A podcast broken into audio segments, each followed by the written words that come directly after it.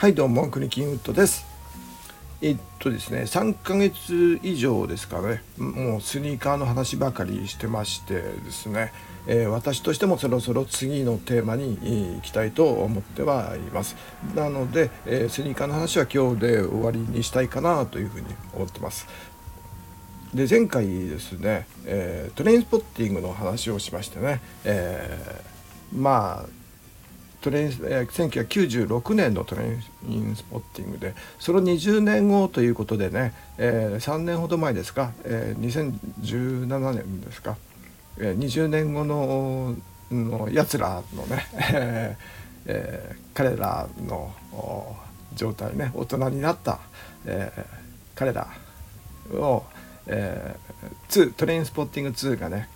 えー、っと公開されましたけれどもこれがねまた面白くてねオープニングが、えー、やっぱりスニーカーから入ってましてこれがあれですね、えー、ジムスポーツジムのねランニングマシンで走ってるとこからなんですけどもまあちょっと、あのこのトレインスポーティング2に関してはまた別の機会に話すとして、え前回ね、えスコットランドの映画ということでスコット、ランドの独立独立というか自立といいますかね、えー、なんていうか曖昧なあ国だっていうことね。イギリス連合に入っているという話と、えー、若者のね青年が大人になりきれない青年というのをスニーカーが意味していると。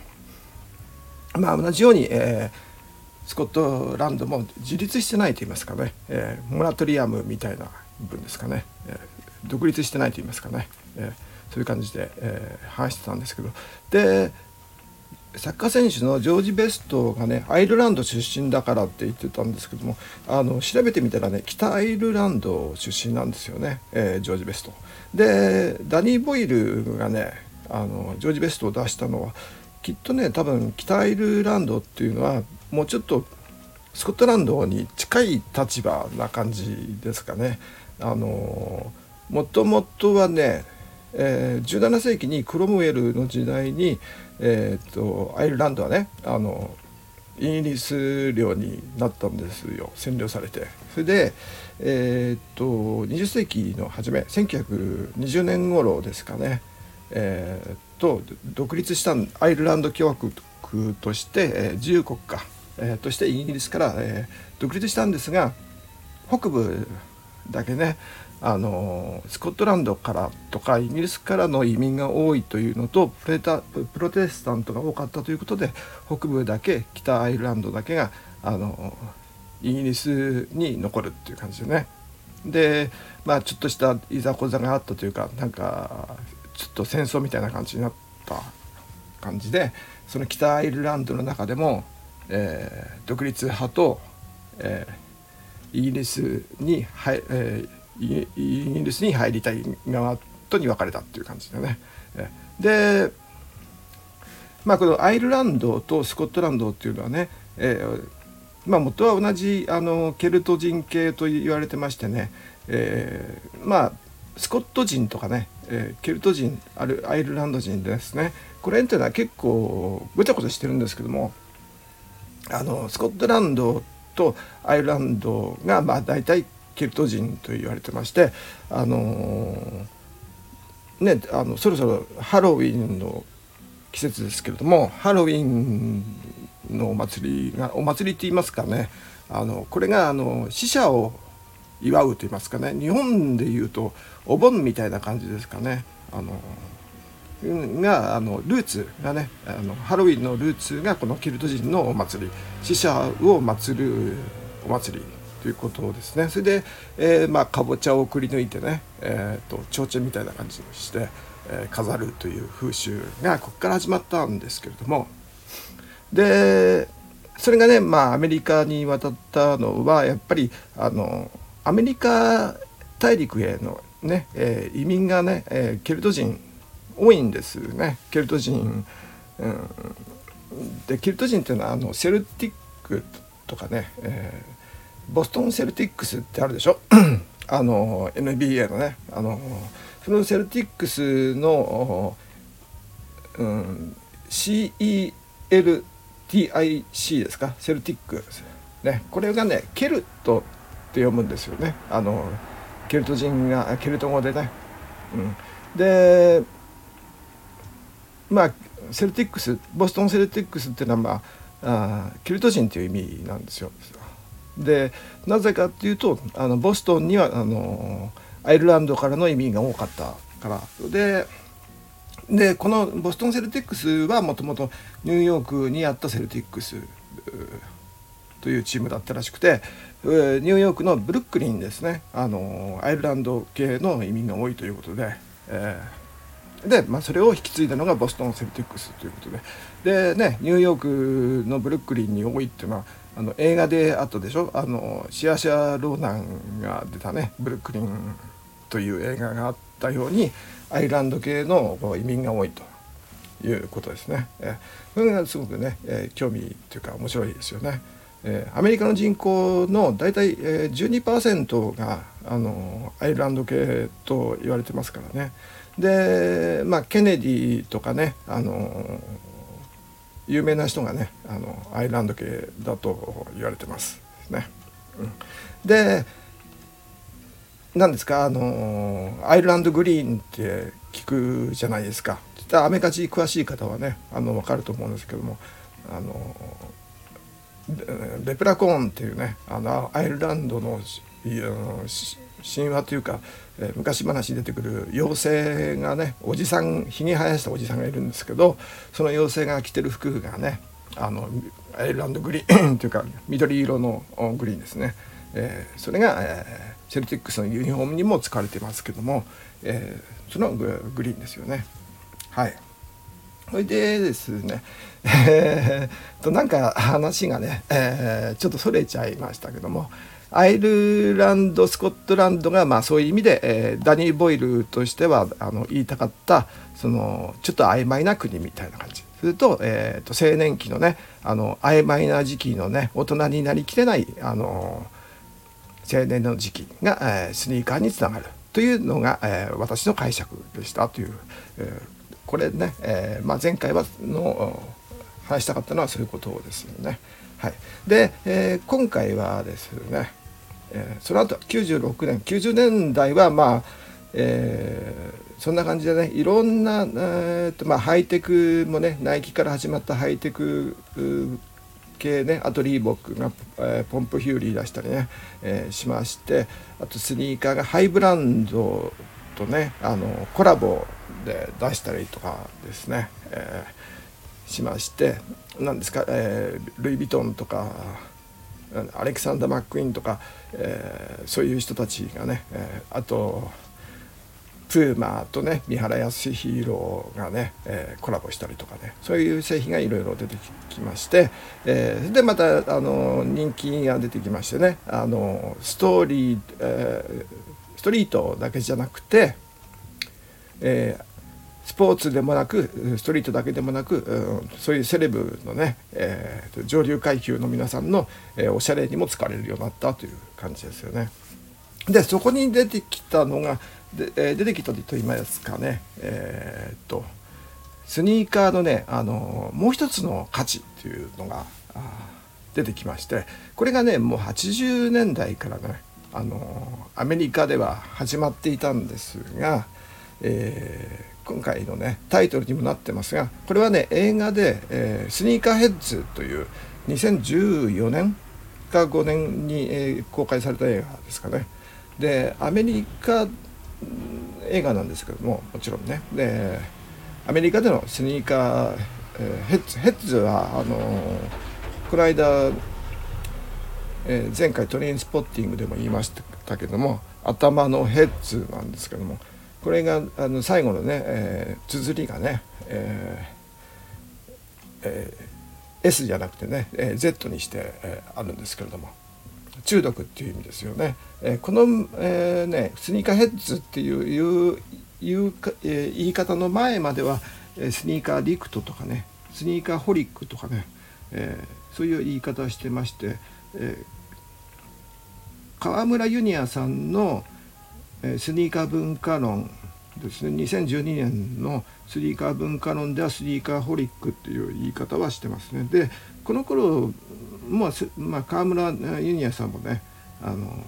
オークションで高騰するレアモノスニーカーが出てでスニーカー中毒患者が出てるっていう話がね、えー、結構出してましてこれが問題点であるというふうに書いてますけれどもこの「スニーカーヘッズ」という映画もそういうことですね。あの中毒患者ですね、えー、要するにあのスニーカー限定どっかで限定販売されたとかねどっかとどっかのコラボを出したとかね、えー、そういうのがあるとあの買わずにいられない。手に入れいら、えー、入れないわけにはいかないって感じでね。あので履かなくてね飾るっていう人たちですね。とにかく集めるんですよね。そういう人たちなんですけども。麻薬とかねお酒とかねそういう中毒と違ってねそういうもののコレクターっていうのはねえー、っとなかなかこうねあのまあブランドでもありますけどもねあのルイ・ヴィトン 教とかね、えー、フリークとかね、うん、ありますけれどもこのスニーカー教っていうのがねあのやっぱりこのこの時代からあ初めて出てきたっていう感じですかね。あのナイキが出てきてからですかね、はい、80年代のエアジョーダンが出てからということで,、えー、でもう一本ねあの映画をね、えーと、ご紹介するとすると、え、スパイク・リーというね映画監督がいまして黒人のね、えー、映画監督で俳優もね、えー、しますけれども85年に、えー「She's Got to Have It」「She's Got to Have It」ですかのというね、えー、最初の長編作品でエアジョーダンを履いてたんですよ。でスパイク・リーが、まあ主,、えー、主人公を取り巻く、えー、脇役のね、えーだえー、男友達の一人として出てくるんですけども、うん、その中でねあのこのエアジョーダンを履いてましてででそれを見た、えー、ナイキのね 広報担当の人が、えー、スパイク・リーを、えー、エアジョーダンの CM にね、えー、起用するんですね。それでスパイク・リーはバスケ大好きだし、えー、ということででスニーカーも大好きなんでね、えー、で映画の中セリフでもね結構スニーカーの話をが出てきたりしますけども。でエアジョーダンの CM で、えー、エアジョーダン3から456ですか？あとダンクですか、えー、ね、えー、で、えー、マイケル・ジョーダンと ね CM で、えー、自らなんですか演出して、えー、共演したということですからねそれそれでまたあの人気になったりとかするんですよね。でまあエアジョーダンシリーズっていうのも、えー、まあ人気があったわけなんですけどもその他にもね、あの いろんなタイプのものがあって、えー、どっかの大学のモデルとかね、えー、限定販売のものとかねそういうものがあったりとかして、えー、あんまり数がないものをね、えー、欲しがる人が出たりとかしてそれで、えー、値段がどんどん上がったりとか、えー、するわけなんですけども。でそういうわけで、えー、まあ人気になりましてねえーまあ、スパイク・リー監督のものっていうのは結構ね、えーと、特に初期のやつ89年ですか「Do the Right Thing」ですか。まともなことをしろっていうことですかね「Do the Right Thing」良いことをしろみたいな。ねこれも、えー、ブルックリンがね舞台で。であれだよねあれですね「えー、She's Got Have It は」あのスパイク・リーのお父さんがねジャズのベーシストなんでね、えー、出演もして音楽もやってる感じで。ですごくいい作品なんでスパイク・リー監督はねすごくいいものを作ってあうって言いますか。私は好きですね。はい、でまあ黒人差別のね、えー、話を結構作ったりとかしますけどマルコム X とかですね、えーまあブラック・クランズマンでしたっけ、えー、ねえー、最近のではね、まあいろいろ出してますけどもみんなあの素晴らしい映画監督ですよね。で何でしたっけ？そうそれで まあこういうテレビ CM ねエアジョーダンが活躍した、えー、時にこの何ですか、えー、CM がねまたヒットしてそれでまた売れていくと。でスニーカーヘッズが生まれるわけですね。いろんな色のものをやっぱ欲しがってしまう。欲しくてしょうがなくなってしまうと。でお金持ちだけではなくてねあのお金持ちじゃない人もあの欲しが欲しくてたまらなくなってであのスニーカーをめぐるあの殺人事件なんかも起きたりとかしましてでアメリカでは1年に、え1,000件ですか、えそういった事件が起こるということですね。えこれがあのスニーカーヘッズに、え出てきますね。えでこのねスニーカーヘッズの中に出てくる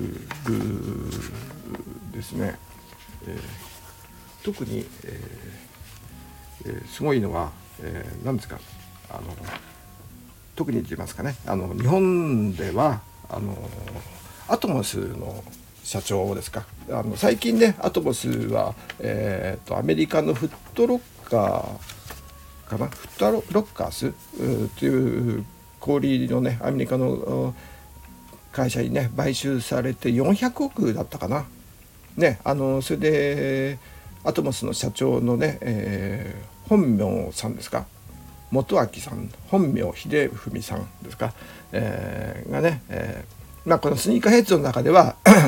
えー、なこの80年代のエアフォースワンの中古を5ドルで買ったものを日本で、えー、300ドルで売って、えー、がっぽり儲かるんだよっつってね、えー、話で紹介されてましてインタビュー受けてましてね、えー、すごく儲かったっていう話をしてそれでね、えー、それから、えー、最近そのその頃ですか80年代にボロ儲けして、え、店を大きくしてでナイキとのね、えー、な関係がね深くなりまして、えー、たりして、えーと、アトモス限定の商品ができたりとかね、えー、ししたりしてねで まあ店も大きくなってでそれが400億円で、えーえー、買収に乗ったということですねこれこの間。でまあ、えー、まあこのスニーカーヘッズの中では、えー、他にもですね日本ではその、えー、アトモスの社長さんがねそういう先見の明といいますかねやっぱりこうあれですよねこの大きくなる商売人というのはね先をこう見るこうこの安く売って高く売るっていうのはね商人商売の鉄則ですからねあのこの人はやっぱりすごく才能詳細がある人だったんだなというふうに思いますね。えー、でこのスニーカーヘッズの中で特に、えー、インタビューに答えてる人でね、えスポーツ選手なんかでねあの一部屋丸ごとスニーカールームでねこれ履かないで飾ってるだけなんですよね。あとは買ったらね箱もさえ開けない人なんかもいたりとかしてね本当にこの、うん、病気もう自分でも病気だって言ってるくらいでね、えー、強迫性障害とかね、えー、そういうふうに言ってたりとかしますけどもあと出てくるのはあのフーチュラですか？あのグラフィティックグラフィティアートですか？アーティストのね、えー、フーチュラとかですね。あとですね、ステープルピジョンですか、えー、デザイナーですか、うん、よくわかんないですけどこの辺のあとはスケボーのプロプロのね、えースケートボーダーですか、えー、が出てきたりとかですね、えー、ロサンゼルスのスケボーショップだらけの通りとかね、えー、ストリート系ファッションのお店とかね、えー、そういうところが、えー、紹介されたりとかしてますね。あとは何ですか、うん。まあ、とにかく、うん、このスニーカーヘッズというこの現象をこうインタビューでこう作ったドキュメントで作った一本というのがこの映画でね。それでまあ社会問題としても捉えてまして、えー、彼らは、えー、まあそういう病気だけれどもあのー、それはまあしょうがないとしても何ですか暴力とか強奪とかでねやっぱりねあの殺人事件が起こったりとかしててでエアジョーダンの11ですかこれであの殺されたっていうね、えー、人のお母さんがね、えーと、インタビューに答えてたりとかしてねやっぱこれはひどすぎるっていうことですね。えー、でナイキ側もね、えーまあ、そうならないようにはあのしてるんだけれどもうんナイキ側が作ったなんだ方法といいますかね、えー、限定販売といいますかねあの完全に計画して作る生産する方法ですかあの大量在庫を残さない方法ですよね、えー、そういうふうな作り方が、えー、利益を上げるためにねあの損失を出さないために、えー、在庫を出さないために、まあ、計画生産をするわけなんですがそれがかえってあだになってそういう、えー、スニーカーヘッズを生むのとそういう殺人事件まで、えー、になってしまうと。限定生産のためにねそういうふうになってしまうと。いうことですね。それが問題点になっているということをこのスニーカーヘッズでは、えー、言ってまして、えー、あとはまあなえっ、と何ですか。うんと。このナイキがあの病気の子供にね、えー、デザインをまあスニーカーのデザインを頼んだりとかしてね、えそういった、えー、少年少年子供たちにねこう夢を与えるような活動もしているというのを組んだりとかしていますね。えーはい、であとは、えー、まあそんくらいですかね。でこのスニーカーヘッズではもうまあ言ってますけれどもインターネットがね普及してからですかね、えー、1995年以降ですかね。急激にやっぱりもっといろんな情報が集まりすぎてって言いますかね、えー、でまあ普通あのそのお店に行かなければ買えないものとかねそのお店、えー、その地方でしか売ってないものとかそういう限定のものが情報が早くこう出回るためにあの列に並んだりねあの行列ができたりとかあのそういうあとはオークションでねすごい法外な値段になったりね、え、して、えー、しまうのとそれから完全にねあの投機目的ですよね。投資といいますかね。あの限定販売だったらあのそこに並んで買って転売屋がもう最初から並ぶんですね。で桜といいますかね。こう何人か数名のスタッフに並ばして買わしたりあと整理券とかねあの抽選だったりとかしたらそのやっぱりこの多めに買ってそれで、えー、転売すると。初めから転売目的であの購入すると。えそういうことも書いても描かれてますね。えそれもすごく今もまあそうだと思いますけどもねあの人気のあるものはね、うん、コラボなんかもそうですよね。あのどんどんどんどんあのひどくなってくるんじゃないかなと思いますけども、うん、今今はそんなひどくないのかな、うん、